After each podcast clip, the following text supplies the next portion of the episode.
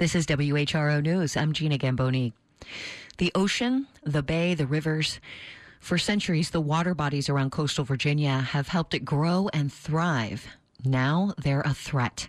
Today, we're continuing our series at a crossroads.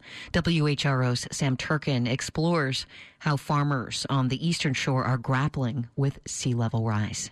Coastal Virginia currently experiences the fastest average rate of sea level rise on the Atlantic seaboard. It's not a question of if some areas will go underwater, but when. That leaves the future of a lot of things in doubt, like agriculture. It's been a part of life and business on the eastern shore forever. The climate's not too hot, not too cold, fertile soil. For Lynn Gale, that translates to about four decades farming the area. Farming is a lifestyle. My son farms with me, and we tend about 2,500 acres. Gale grows commodities, you know, corn, soybean, and something called rapeseed, which produces an oil used for engines and plastics. But now, this historically nutrient rich farmland, well, it's not all so great anymore. Gale shows me around a huge field bordering the ocean, lush soybean crops everywhere, except for one small patch close to the water. They were planted here, most died. The culprit? Occasional high tides, this would be underwater right here. And you can see the salt patches, the white residue on the soil here. So if I stick my finger in this white looking patch. Will it taste like salt? Yeah. Tastes like dirt and salt. Yeah. Gale says he's watched the seawater encroach farther and farther onto this field over the past decade. About an acre is no longer farmable. It's even worse at another field he used to plant. 20 acres completely failed. This is all worrying Gale's 32 year old son, Sands. He grew up playing with green John Deere tractor toys. Now, he's taking over the business and says hundreds of thousands of future dollars are at stake. A third of the acreage that I farm could be right on the water and directly affected by sea level rise. I'm going to have to figure something out.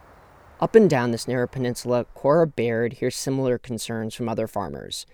Baird studies sea level rise around here for the University of Virginia's Coastal Research Center and shows me what could be the future for a lot of farmland. This was land that was farmed from the 1650s until the early 2000s. That's when the farmers had enough of salt water dehydrating their crops to death. Today, these fields are a thick marsh.